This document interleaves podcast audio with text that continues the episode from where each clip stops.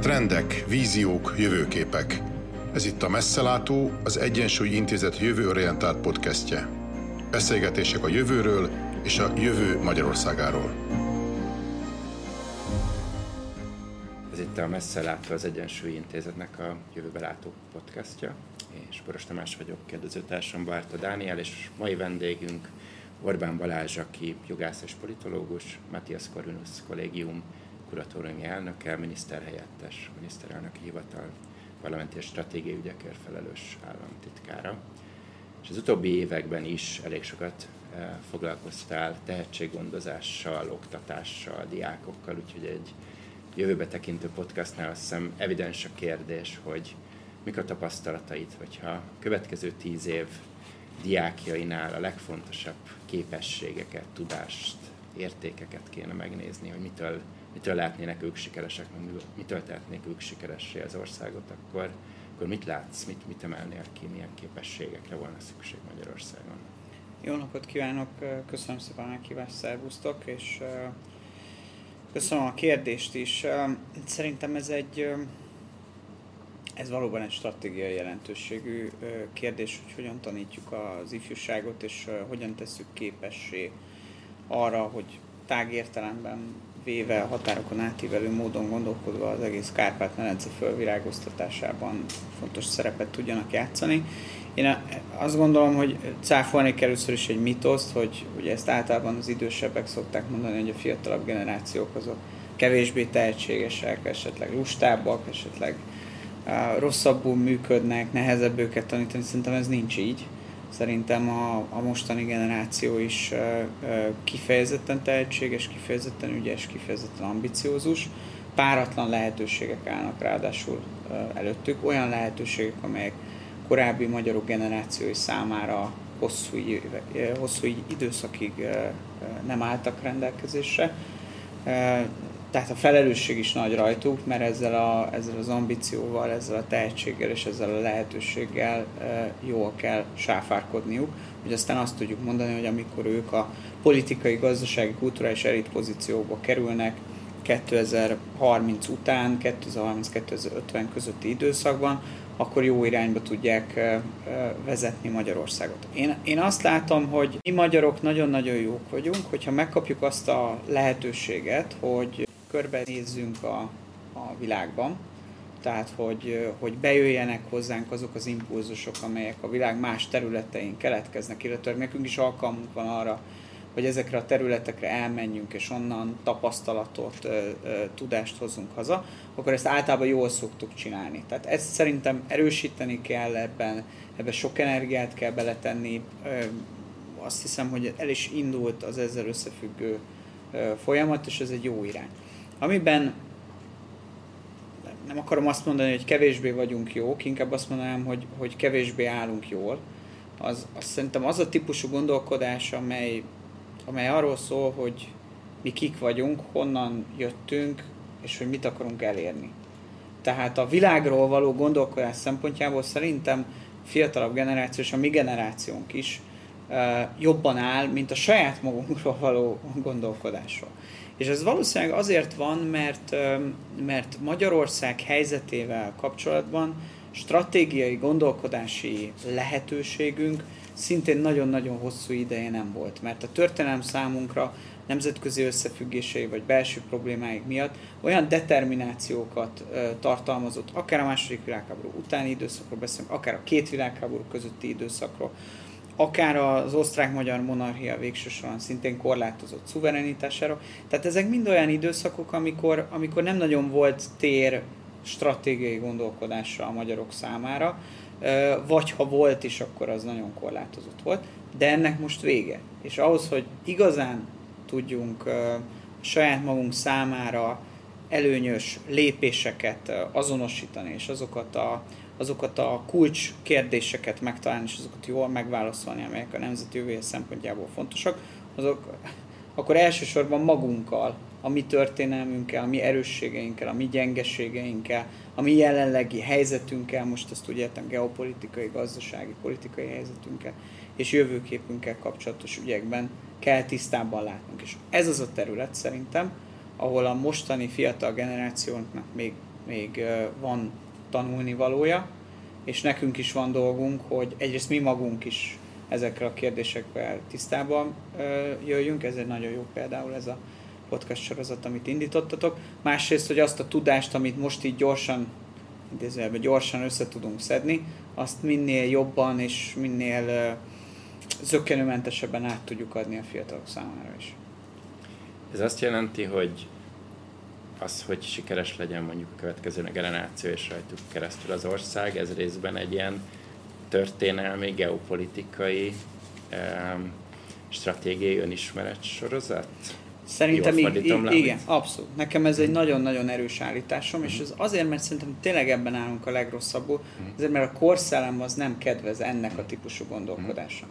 Tehát a, a történelmi kontextusnak, a, nemzetközi összehasonlításnak, a geopolitikai és geostratégiai gondolkodásmódnak egyszerűen a korszám nem kedvez. Azért, mert ezek mind olyan típusú gondolkodások, amelyek, amelyek elfogadják a közösségek közötti különbözőségeket, amelyek elfogadják a történelmi adottságokat, amelyek nem gondolkodnak radikális forradalmi dolgokból, és a korszám nem ilyen. A korszám univerzalizáló, tehát ugyanazok a közpolitikai megoldások jönnek Kanadában, mint Timbuktuban. Tehát egyrészt univerzalizáló, a másik pedig, hogy, hogy kifejezetten egy, szerintem egy, hogy mondjam, egy, egy, egy filo, filozófiai alapú, tehát nem gyakorlati problémákból próbál gyakorlati megoldásokat előállítani, hanem egy, egy filozófiai, ideológiai alapvetést ami az elképzelt világról szól, a, a legjobb világ, a létező világok legjobbikáról, azt próbálja meg a mindennapi gyakorlatba e, átültetni. Tehát egy, egy top-down, nem pedig egy bottom-up gondolkodás az, ami e, jellemző, tehát ideologizáló és univerzalizáló. És, és ebben a korszellemben, ebben a paradigmában ezek a típusú gondolkodások, ezek, ezek csak nagyon csírájukban tudnak létezni, de egy olyan kis ország számára, meg egy kis nemzet számára, mint amilyen a magyar, szerintem a túlélési stratégia, meg a megerősödési stratégiának a, a legfontosabb eleme. Tehát szerintem a fiataloknak ebbe kell nyitni egy picit a, a, a, a gondolkodását, a többi az megy magától. Nincs ebben egy dilemma, hogy mondjuk az ország számára feltételező, hogy ez mind így van, ez egy fontos, meg megkövetendő irány, de hogy, hogy pont amiatt, hogy van egy univerzalizáció a világban, az egyén számára meg pont más típusú gondolkodás vezet a sikerhez. Tehát nincs egy olyan dilemma, amikor de, oktatsz, de, de, de, hogy, de, de. hogy az egyéni sikerhez digitális oktatás kell, az egyéni sikerhez teljesen más típusú értékrendre van szükség, hogy ő maga, mint személy kiteljesedjen és jól keressen, és akár ezen keresztül az ország, és, és, és van az országnak egy, egy, egy, egy, egy iránya, vagy egy, vagy egy a sikerhez vezető útja, ami nem feltétlenül ugyanezek az értékek a, a dilemma ott van, én a digitalizációt leválasztanám, mert uh-huh. szerintem az egy eszköz. Uh-huh. Az egy eszközvita, hogy arra szült. Tehát az nem egy célvita, hanem egy eszközvita. Én egyébként nem vagyok ellene a digitalizációnak, én azt gondolom, az oktatási módszerek tekintetében azért a személyes kapcsolaton alapuló oktatás az, az elkerülhetetlen lesz, és különösen most ebben az évben, amikor az ember személyesen tapasztalta, hogy milyen órát tartani egy, egy számítógép képernyője előtt, meg milyen szemináriumot tartani, ahol adott esetben szókratészi módszerekkel lehet interakciót kiváltani, tehát zongorázható, ég és föld. A különbség a minőség szempontjából, tehát néha a digitalizáció nem erősíti a minőséget, hanem gyengíti, jó kell használni az eszközt. A, de a dilemma az, az, az valós, és annál is jelentősebb, mivel hogy pont a legjobb oktatási intézmények, amelyek ugye jellemző módon a nyugati világban találhatóak, bár azért bizonyos keleti bástyák is eléggé erősödnek, ott a, ezek, a, ezek az egyetemek ennek a globális gondolkodásnak, ennek az univerzalizáló ideológikus gondolkodásnak kifejezetten a fellegvárai. Tehát az a nagyon nehéz, hogy egyrészt oda menni diákként, és ott azt a, tudá- a tudást onnan elhozni, az nagyon fontos, és anélkül a magyar nemzetnek nem lehet kiváló elitje. Viszont ott kifejezetten egy olyan képzési rendszer meg logika működik, ami univerzalizáló és ideológikus. Mert ők azt mondják, hogy mi egy olyan globális elit képzésében szeretnénk részt venni, politikai, gazdasági, kulturális elit, amelyik Kanadától Timbuktuig még egyszer elmegy az adott pozíciókra, és, és, és ezt a globális gazdaságot, a globális politikai rendszert erősíti. Ez nekünk szerintem nem érdekünk, egészen egyszerűen azért nem, mert, mert kell lennie itt a Kárpát-medencében egy olyan vezető rétegnek, amelyik ért mindent, de a Kárpát-medence felvirágoztatásán gondolkodik. És ebben valamilyen módon a közösségi szemléletnek meg kell, meg kell jelennie. Tehát ha csak olyan egyébként nagyon tehetséges diákokat képzünk és juttatunk lehetőséghez, akik csak azon gondolkodnak, ahogy te is említette, hogy hogyan tud a saját élet stratégiájában egyről a kettőre lépni, hogyan tud többet keresni, hogyan tud jobb egyetemekre elmenni, és onnan egy még több, még jobb életrajzot összerakni, akkor az önmagában nem segít ezen a területen élőkön.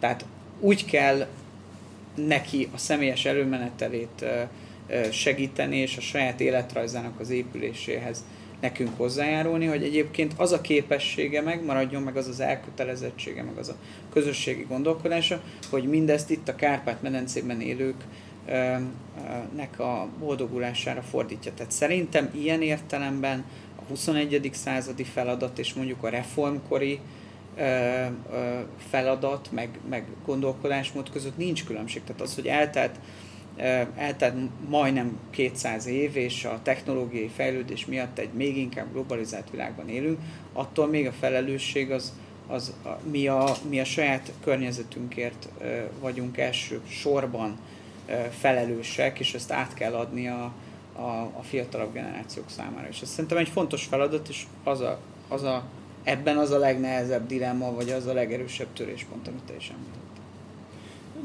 Többször említettem már a beszélgetés során a, a történelmi meghatározottságot és az, hogy mennyire határozza meg a, a gondolkodásunkat, vagy mennyire kéne, hogy meghatározza a gondolkodásunkat az, hogy itt lakunk a Kárpát-medencében.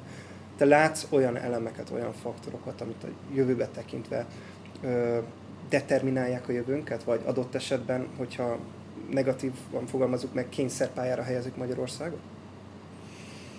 Hát szerintem nagyon sok adottságunk van. Egyébként pont abban a szerencsés helyzetben vagyok, hogy, hogy készítek egy könyvet, ami kifejezetten erről szól, és remélem, hogy az ősz folyamán ez meg fog tudni jelenni. Ez a magyar stratégiai gondolkodás egyszer egy lenne a címe.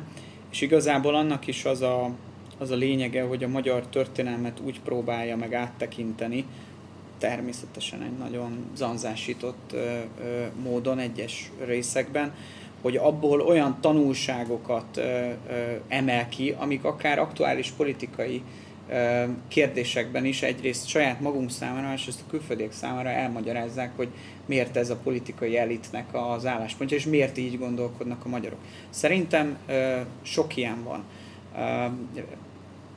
Például a, a, a szuverenitásvédelem és a szabadság szeretet az, az egy nagyon markáns, meghatározó jegy, ami a magyar történelemből ered. Ráadásul ez nem egy angol száz típusú ö, szabadságélmény, hanem egy, hanem egy nagyon sajátos közép-európai ö, ö, gondolkodás. Akkor például a kereszténységnek a, a, az a kulturális kereszténységnek, meg a keresztény filozófiának, gondolkodásnak az a, az a, az a nemzeti megújulást katalizáló jellege, ami korábban is működött a történelemben, mondjuk a két háború közötti időszak első felében, vagy akár a középkori magyar királyság során.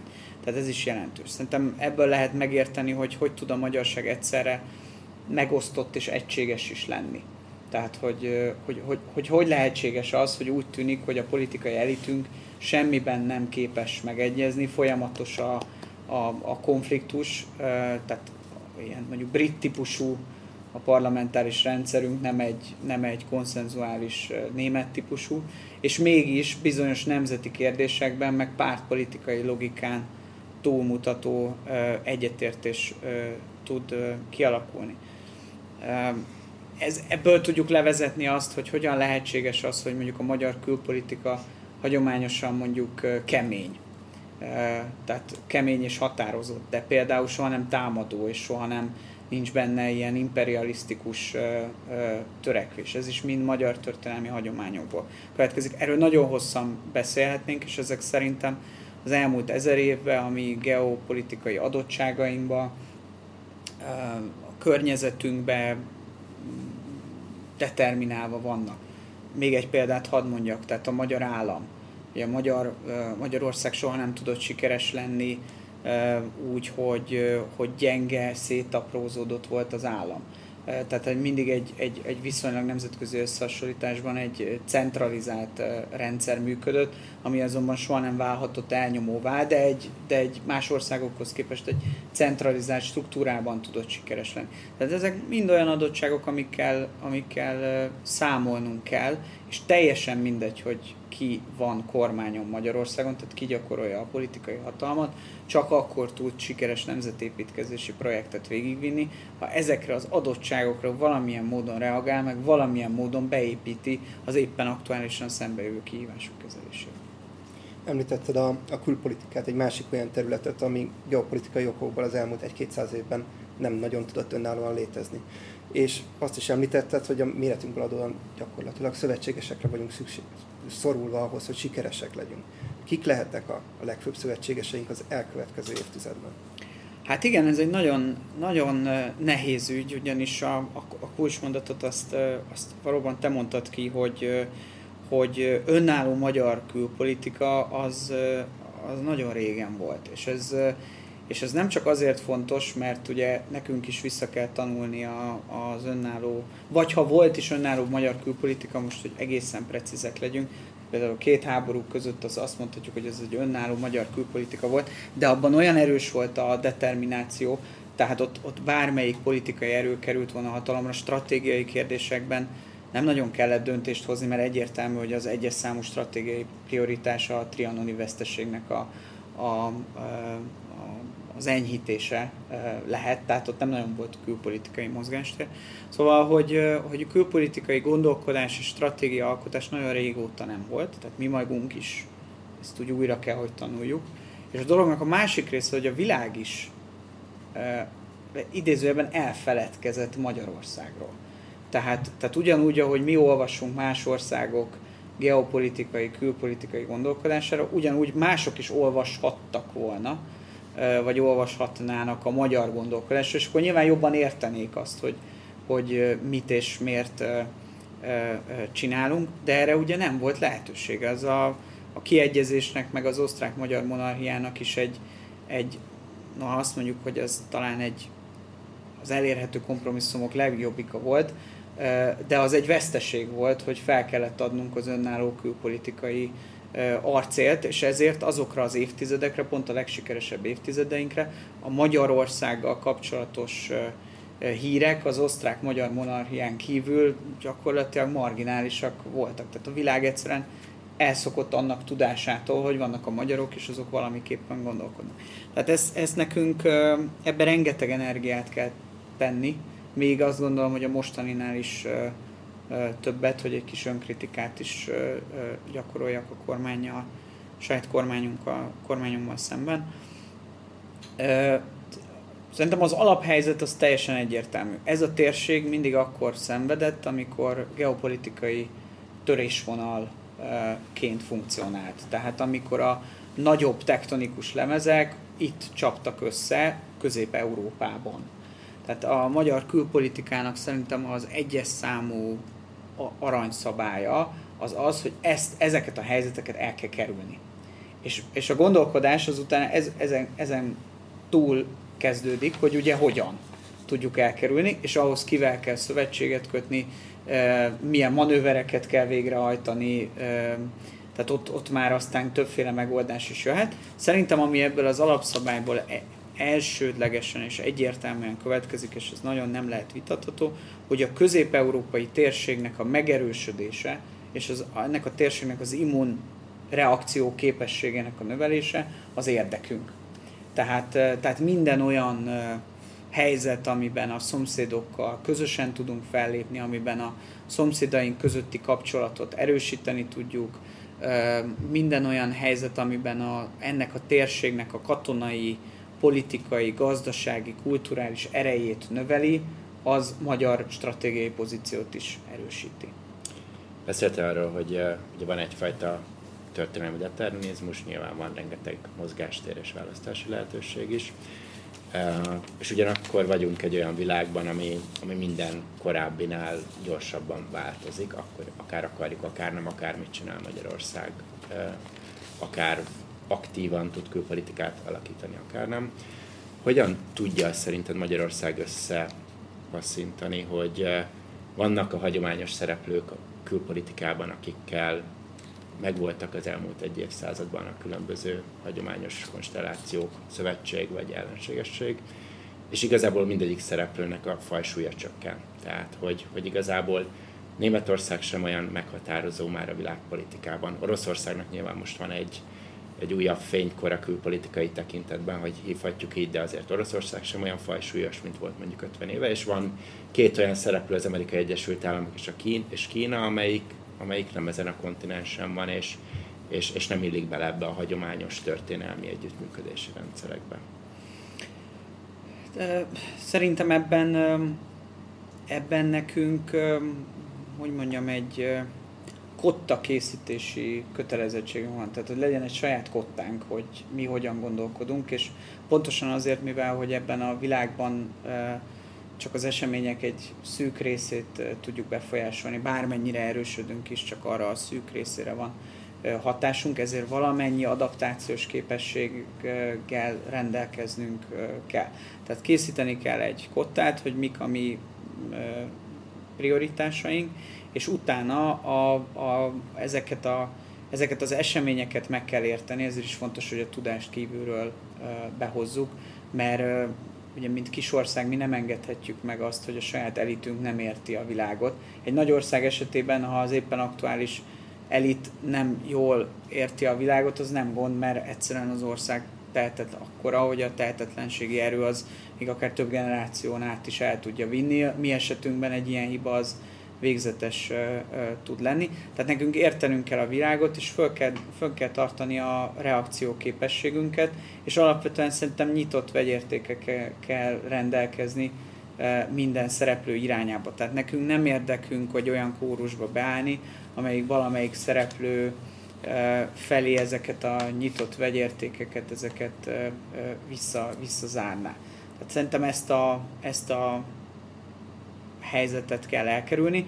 Aztán, hogy, hogy az a potenciális konfliktus, ami az Egyesült Államok és, a, és Kína között kialakuló félben van, ez egyáltalán eszkalálódni fog-e? Ugye a nemzetközi irodalomban azt mondják, hogy ha van egy domináns pozícióban lévő birodalom, és van egy felemelkedő birodalom, akkor az esetek döntő többségében ez konfliktushoz vezet, de ez nem egy százszázalékos szabály, tehát voltak olyan helyzetek a történelemben, amikor konfliktus nélkül ezek a helyzetek kicsit ilyen sután mondva megoldódtak. Ezt nekünk folyamatosan figyelni kell, és ha esetleg a konfliktus eszkalálódásának irányában mennek az események, akkor pedig az is fontos, hogy mi ennek a konfliktusnak egy, egy, egy központi harcszintere leszünk-e, vagy pedig csak egy mellék szintere. Tehát nyilván az az érdekünk, hogy mellék hadszintér maradjunk, mert köszönjük szépen, 20. században már volt pár olyan konfliktus, amikor fő hadszintéré váltunk, és rá is ment majdnem az ország, tehát szerintem ezt mindenki szeretné elkerülni a 21. században. Ha el kéne képzelni azt az országot, ami mondjuk 2030-ra egy ilyen álomország lenne a, te szempontodból, akkor, akkor milyen fő, fő jellemzőket hoznál? Tehát, hogy, hogy, hogy hogyan néznek ki társadalom, hogyan néznek ki a gazdaság, akár hogyan néznek ki az életmód. Tehát hogyan, hogyan tudod elképzelni azt az országot, ami, ami, ami szerinted itt mondjuk egy tíz éves időtávlatban um, egyszerre reális, és figyelembe veszi azt, hogy egyébként hogyan, hogyan változik a világ, és hogy nyilván nem egy, nem egy izolált laboratóriumban vagyunk. Ezen, ezen nagyon, nagyon sokat gondolkodom folyamatosan megbeszélgetünk a kollégáimmal, de valahogy mindig abba az irányba mennek az események, és én a diákoknak is ezt szoktam mondani, és jobb példa még nem is igazán jutott eszembe, hogy van az a nagyon híres freskó, ami a Sienai város háza falán van, és Ambrosio Lorenzetti festette, és a jó kormányzás allegória, meg a rossz kormányzás allegóriája a, címe. És ugye ez egy több mint 800 évvel ezelőtti alapvetően művészeti alkotás, de szerintem abban, abban ott minden benne van, és, és azóta sem változott uh, tulajdonképpen semmi. Hogy miért mondom ezt? Azért, mert azt gondolom, hogy a, a jó kormányzás hatása az, az, az viszont univerzális, tehát az, mindenkor a, az mindenhol a világon ugyanaz, és a rossz kormányzás hatása is mindenhol a világon ugyanaz. Tehát ha megnézzük azokat a freskókat, akkor azt láthatjuk, hogy a rossz kormányzás hatására az ember, a jó, bocsánat, a jó kormányzás hatására egyrészt egy virágzó településeket látunk, aktív és nagyon jó termő mezőgazdaságot, élénk kereskedelmet, alapvetően a polgárok közötti egyenlőséget, árubőséget, békét, biztonságot. És ezzel szemben ugye a szénai tanácsrendnek a másik falán pedig ott van a rossz kormányzásnak az allegóriája, ami, ami szegénységet, ami békétlenséget, ami bizonytalanságot, ami fegyveres konfliktust jelent. Ott is, ha megnézzük az alakokat, akkor látszik, hogy ez nem mindenki számára egy rossz szenárió, mert például a rossz kormányzás allegóriáján a, vagy a hatásán ott mondjuk a fegyveripar virágzik, de az az egyetlen, mert hogy egyébként felégetett termőföldeket, kirabolt kereskedelmi hajókat, bezárkózó embereket találunk. Tehát én azt gondolom, hogy a jó kormányzásnak a, a látható, szemmel is látható jelei, és a rossz kormányzásnak a szemmel is látható jelei, azok, azok, azok nem fognak változni, és ilyen értelemben még egyszer a technológiai fejlődés az, az, az nem változtatja meg a, az életünket és a stratégiai céljainkat. Ami nagyon fontos, hogy, hogy, hogy biztonság legyen, tehát a fizikai biztonság megtartása az a, az a, az a siker szükséges, de nem elégséges előfeltétele, és emellett a, a, a prosperitás és a jólétnek a különböző szimbolikusan is látható visszatükröződéseinek kell ezen az országon ö, ö, látszódnia. Mi egyébként ö, tehát nem gondoljuk azt, hogy, ö, hogy ma Magyarországon tíz év polgári kormányzás után kolbászból van a, a kerítés, de azt gondoljuk, hogy mondjuk ha 2015 utáni időszakot nézzük, és mondjuk ott a makroadatokat, most a koronavírus járvány előtti időszakról beszélt, tehát 2015 és 2020 közötti makroszámokat látjuk, hogy ott egy milyen alapvetően elfogadható és komoly GDP növekedést tapasztalunk. És körbenézünk az országon, tehát megnézzük, hogy mennyire rendezettek a kertek, hogy megnézzük, hogy mennyi épületfelújítás történt, hogy mennyi közösségi tevékenység indult el, sport, zene, művészet, kultúra, egyéb területen. Tehát akkor azt mondhatjuk, hogy, hogy igen, ha az országnak van öt jó éve, akkor az már önmagában látható jeleket hagy a fizikai környezeten is. Tehát szerintem ezt a szkópot nem szabad eltéveszteni, erre kell figyelni, és, és nem akarom elkerülni a, a, a kérdésnek azt a részét sem, hogy persze a technológiai változás az, az alapvető, alapvetően tudja átalakítani az életmódot, alapvetően tudja átalakítani a környezetünket, de de az emberek céljai és egy, egy politikai közösségnek a céljai, azok szerintem nem változnak. Ugyanúgy, ahogy a, a, a kőkorszakból a más korszakokba történő átlépés sem változtatta meg a, a, az emberi közösségek célját, ugyanúgy, hogy az eddigi ipari forradalmak hatására sem változott egy, egy, egy ország sikerének fokmérője, ez a technológiai fejlődés sem fog ebben szerintem gyökeres változást hozni. Tudom, hogy ezzel egy, lehet, hogy nem uralkodó, de egy erős paradigmának ellene mondok, de szerintem ezt fontos rögzíteni. Említetted a, a biztonságot, és azt, hogy, hogy az, az feltétlenül szükséges ahhoz, hogy sikeresek legyünk, és azt is, hogy, hogy vannak olyan tényezők, amikre nem tudunk hatni, ilyen a klíma. Mit gondolsz, hogy a következő évtized milyen hatásokkal fog járni Magyarország számára? Ezeket mennyire tudjuk megelőzni, és mit kíván tőlünk általában állampolgároktól, mit kíván a kormánytól az, hogy, hogy csökkentsük azokat a hatásokat, amiket a klímaváltozás hoz. Igen, hát pont a, ezzel kapcsolatos uh, irodalom, a, a, irodalmat olvasgatva az elmúlt uh, években az egyik kedvenc könyvem, amit ebben a témában ajánlanék, ez a, ez a, a klímaváltozás kultúrtörténete, magyarul is megjelent, de már jó pár évvel ezelőtt egy német szerző uh, tollából, az igazából az emberi civilizáció története alatt végig tekinti, hogy a klimatikus viszonyok megváltozása milyen társadalmi, gazdasági, kulturális hatásokkal járt. És az ő állítása az az, hogy klíma folyamatosan változik, és ehhez folyamatosan adaptálódni kell, és vannak olyan közösségek, amelyek sikeresebben tudnak adaptálódni, vannak olyan közösségek, amelyek sikertelenebbül, és annak nagyon komoly ára van, hogyha valaki elbukik ebben a, ebben a küzdelemben. Tehát a klímaváltozás megértése, a klímaváltozás hatásainak felmérése, és az arra adott nagyon éles adaptációs képesség az kulcsfontosságú.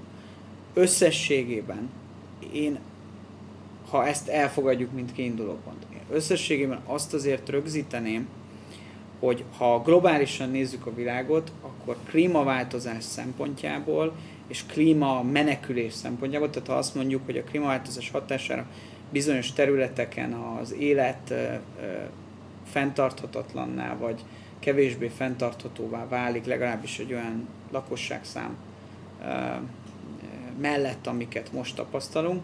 Tehát ha ilyen klíma, és ezért nekik el kell hagyniuk az otthonukat, akkor azt gondolom, hogy ilyen klímamenekülés szempontjából a Kárpát-medence és úgy általában az európai kontinens az egy, az egy fogadó térség lesz. Tehát elsősorban a legfontosabb kihívás az ez. Tehát ezt a stratégiai céltételezést ne, te, ne tévesszük szem elől, mert azt, láthatjuk, azt láthatjuk, hogy Afrikában és Ázsiában brutális népességrobbanást tapasztalunk, és a népesség megtartó képesség pedig radikálisan csökken. Tehát ebből mozgások fognak ö, ö, következni, és ezeknek a mozgásoknak egy potenciális fogadó közege az Európa. És, és, és ennek hatása lesz ránk, hogyha meg nem figyelünk oda, akkor komoly negatív hatása. Ehhez képest, tehát ez az elsőleges kívás, ehhez képest Európa klímája is változni fog. A középkorban például Oszló magasságában szőlőt is lehetett még termeszteni, ma már ilyennel egyelőre senki nem próbálkozik, tehát és ennek is hatása volt az európai népek társadalmára, gazdaságára. Tehát az Európán belüli klíma is változni fog, és ezen belül Magyarország és Kárpát-medence a medence jelleg miatt többi területhez képest, mondjuk Hollandiáról ne beszéljünk, de, de a többi, mert őket a tengervíz emelkedés az, az nagyon komolyan sújthatja, de érintett, ráadásul az átlagon felül érintett. Tehát lesznek olyan területek, ahol a, ahol a sivatagosodás, ahol a, um, egyszerűen az átlaghőmérséklet emelkedés az olyan szintű lesz, hogy ez a növényzetre, az állatvilágra és az emberi egészségre is hatással van. Ezek ellen meg kell próbálnunk fellépni. Egy, egy 93 ezer négyzetkilométeren működő államként erre csak korlátozott hatásaink lehetnek. Alapvetően szennyezés tekintetében nem állunk ráadásul rosszul tehát nem mi vagyunk a nagy, nagy okozója ennek a, ennek a helyzetnek, hanem inkább a nagyobb elszenvedője. De oda kell figyelni, és a szövetségeseinket, meg a környező országokat is ebbe a zöld gondolkodásba be, bele kell terelni, és benne kell tartani. Tehát a versenyképesség, az adapt- a versenyképesség megtartása, adaptációs képesség mellett nekünk elemi érdekünk az, hogy minden olyan természetvédelmi, technológiaváltási projektben részt vegyünk, ami ezeket a 21. században bekövetkező, biztosan bekövetkező helyzeteknek a sikeres kezelésében segítségünkre tudnak szolgálni, segítségül tudnak szolgálni. Említetted a népességrabbanást Afrikában, Ázsiában, és vagyunk egy ezzel ellentétes szituációban, ahol a előrejelzések azt mondják, hogy 2050-re akár 500 ezerrel kevesebb magyar lehet, 2030-ra és 2-300 ezerrel kevesebb, mint, mint az elmúlt években volt. Hogy tekintesz erre az, hogy hány magyar van, ez egy ilyen lélektani kérdés, ami persze jó lenne, ha több lenne, mert rosszul érezzük magunkat, hogy fogyunk, de igazából az ország gazdasága szempontjából mindegy, vagy, vagy van ennek a, milyen az érzelmi faktoron túl is valami fontos, eh, hogy milyen erőforrása, vagy jellemzője, hogy kell, kell ez, ugye két különböző véleményt hallunk, vannak, akik azt mondják, hogy egyébként sok kis ország jóval gazdagabb és sikeresebb, mások azt mondják, hogy igenis az innovációhoz, a, a hatalomhoz, ahhoz, hogy befolyásunk legyen a világ dolgaihoz kell egyfajta népességszám. Hát igen, tehát szerintem magyarok számára a, a, a fogy a magyar és a hányan vannak a magyarok, az egy, az egy érzelmi kérdés, és ez egyébként nem is baj, hogy így van, mert ez egy természetes immunreakció, ami azt gondolom szintén a magyar történelemből eredeztethető, tehát ez sosem csak egy szakmai kérdésnek, meg nyilván sosem csak egy közpolitikai kérdésnek, hanem ezt egy ilyen nemzetkarakterológiai, nemzetstratégiai kérdésnek kell tekintenünk. Alapvetően a, a, az látszik, hogy szerintem, szerintem tehát a, az, a, az a jó kiinduló pont, ha azt mondjuk, hogy minden ember érték. És az emberre nekünk továbbiakban is, különösen a magyar emberre, erőforrásként kell tekintenünk. Tehát szerintem az egy stratégiai cél, hogy a népességfogyást először lassítani tudjuk, és aztán hosszú távon pedig a tendenciákat is meg tudjuk fordítani. De alapvetően rövid távon katasztrófával fenyegető helyzet nincsen. Lesznek, lesznek ennek látványos, hogy mondjam, lesznek ennek látványos konfliktusai, tehát ugye ha nézzük mondjuk a felsőoktatásban jelentkezők számában bekövetkezett változásokat, azért ott már látszik, hogy a mostani generáció mennyivel szűkebb, mint a pár évvel ezelőtti generációk. Nyilván a nyugdíjrendszer átalakításánál is ez egy folyamatosan előjövő tényező, tehát lesznek ilyen konfliktuspontok, de alapvetően szerintem ez az ország működőképes tud maradni középtávon egy, egy, akár egy kisebb populációval is, de szerintem az nemzetstratégiai kérdés, hogy a, a, a kevesebb magyarból több magyart csináljunk, és ilyen értelemben a, a migráció az ennek nem lehet, én azt gondolom, egy, egy alternatívája, azért, mert olyan migráció migrációs folyamatoknak a támogatására jelen pillanatban nincs erősségünk, amelyik a kulturális konfliktusok potenciális lehetőségét nem hordja magában. És ha csak olyan migrációs folyamatoknak a segítésében van lehetőségünk, amelyik behoz kulturális, civilizációs töréseket Magyarországra, akkor ez nem érdekünk, mert ha valaki, akkor mi pontosan tudjuk, hogyha az adott országunkon belül ilyen ilyen törésvonalak megjelennek, az nagyon nehéz és nagyon élesnek kell lennie a politikai elitnek, hogy ezeket folyamatosan csillapítani, kezelni tudja. Hát a magyar történelem miről szól, ugye, amikor a török elfoglalta az ország középső részét, és gyakorlatilag uh, ugye ott hát, kiírtotta a magyar ajkú lakosságot az alföldi területekről, akkor miután az ország egységét sikerült helyreállítani, csak úgy lehetett ezeket a területeket újra benépesíteni, újra művelni a földeket, hogy szomszédos, ugye a más nyelvet beszélő és más nemzetiségű, de szomszédos országokból telepítettünk be oda embereket. És hát ugye ez az 1600-as évek vége, 1700-as évek eleje, és több történész beszél arról, hogy többek között a trianoni tragédiának is az a következménye, hogy akkor ez egy szükségszerű politikai döntés volt, tehát nem lehet alternatíva nélküli politikai döntés volt, de ezzel egy olyan konfliktus jelent meg az ország határain belül, ami aztán később, akár 100-200 évvel később is, de, a, de az ország széteséséhez vagy széthullásához vezetett. Tehát ez egy nagyon-nagyon komoly kérdés, és ha már azt mondjuk, hogy Trianonnak számos negatív hatása volt, akkor azt tudjuk mondani, hogy olyan értelemben van pozitív hatása is, hogy ezen a 93 ezer négyzetkilométeren jelen pillanatban ez a kicsit kevesebb, mint 10 millió ember, az kulturális értelemben, meg nyelvileg, meg minden olyan szociokulturális háttér tekintetében, ami, ami ezügyben fontos, az, az, az homogénabb, mint ez a többi országban, mondjuk a körülöttünk lévő országokban, vagy Európa más országaiban így van. És ez egy versenyelőny.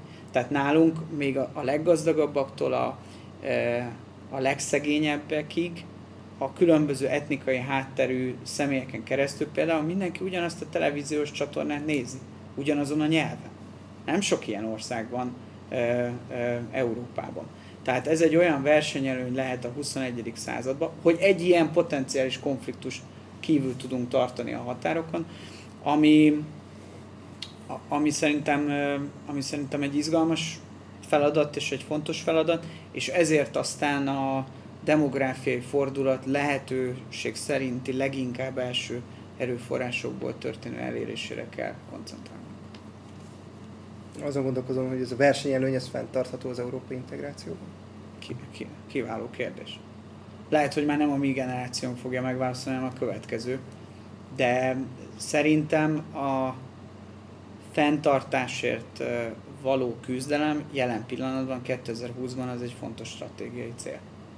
Ugye, mert nem látjuk, tehát, hogy nincs siker. Szerintem ebből a szempontból jelen pillanatban inkább sikertelen mintákat látunk. Tehát azok a nyugat-európai országok, amelyek más irányba indultak el, azok sikeresebbek egyelőre, mint mi, de nem ezért, mert ebbe az irányba indultak el, hanem mert amúgy sikeresebbek, és az ő gazdasági teljesítő képességüket és sikerüket jelen pillanatban az a stratégiai döntés, amit pár évtizeddel ezelőtt, vagy mostanában meghoztak, hogy más civilizációból érkezőkkel próbálják hogy mondjam, ezeket a demográfiai, meg gazdasági szerkezetbeli problémáikat kezelni. Ez jelen pillanatban inkább nem erősíti őket, hanem gyengíti őket. Lehet, hogy pár évtized múltán azt mondjuk, hogy sikeresen tudtak ebből a történetből kijönni, ezt ne zárjuk ki. Az én állításom az inkább arra vonatkozik, hogy erre a, erre a pályára, vagy erre a sínpára így föl, fölrakni a, a Magyarország vonatát szerintem nem érdemes.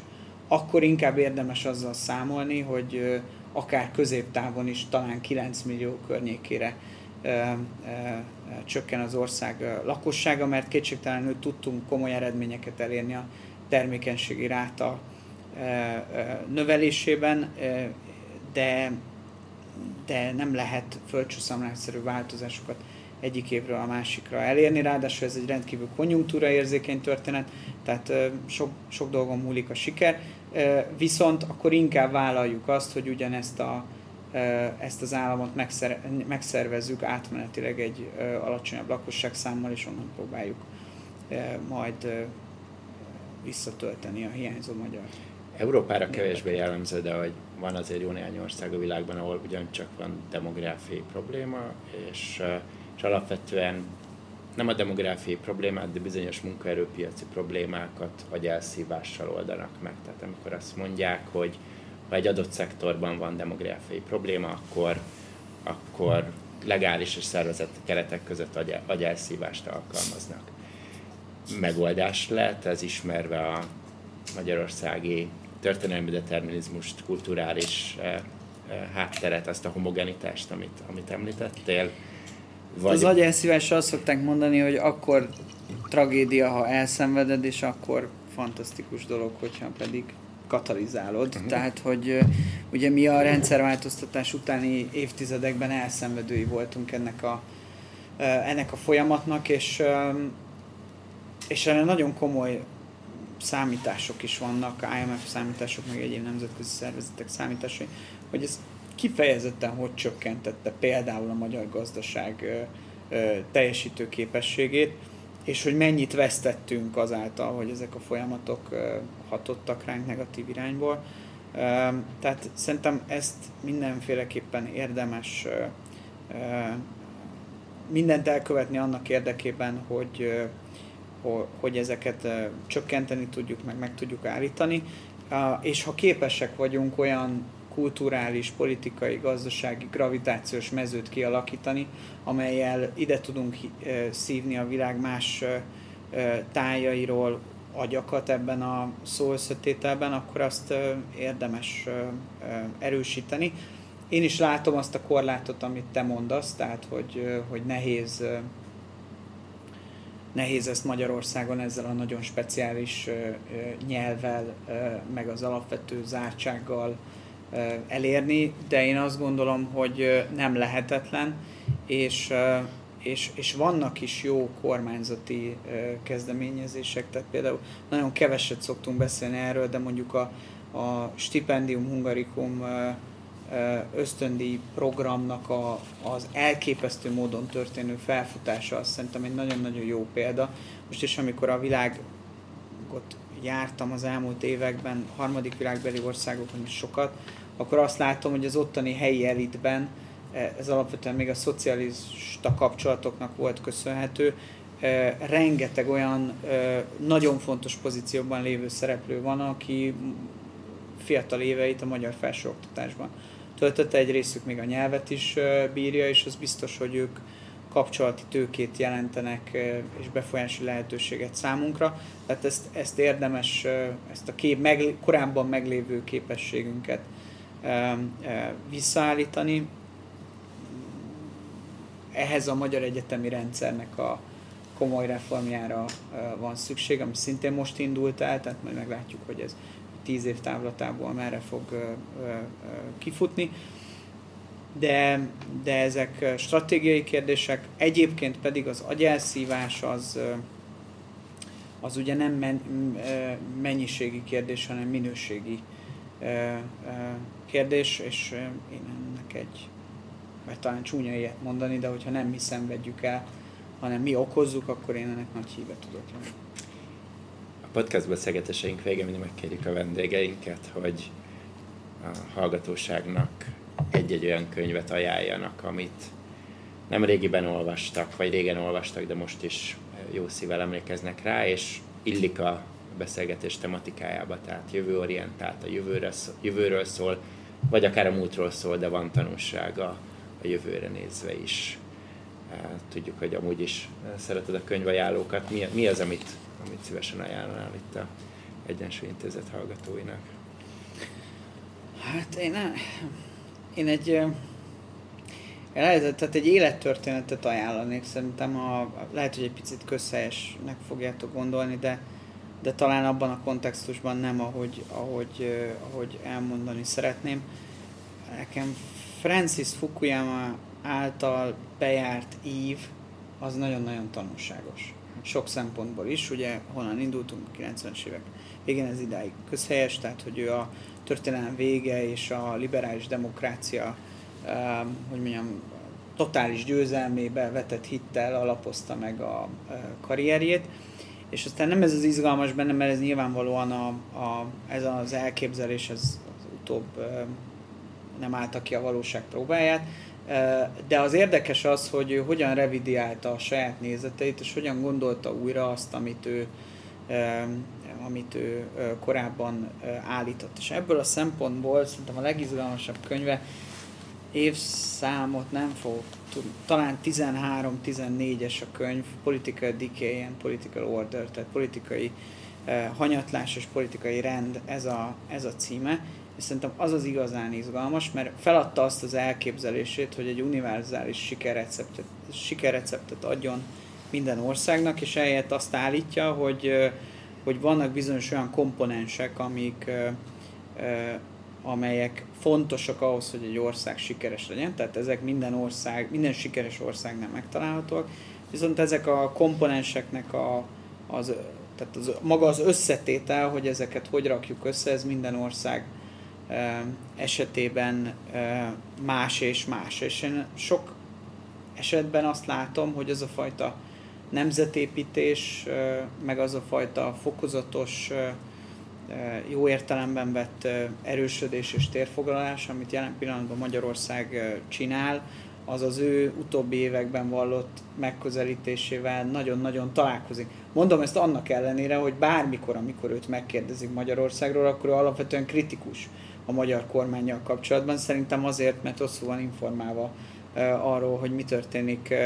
Magyarországon. Szóval ebben az ajánlásban az is benne van, hogy amiről a beszélgetés elején volt szó, hogy mennyi energiát kell abba tennünk, hogy elmagyarázzuk, hogy kik vagyunk és mit miért csinálunk, mert akkor ilyen számomra érthetetlennek tűnő diszonanciák majd hosszú évtizedek távlatában nem maradnak benne a nemzetközi tudós közösségben. Nagyon szépen köszönjük. Köszönöm szépen én is.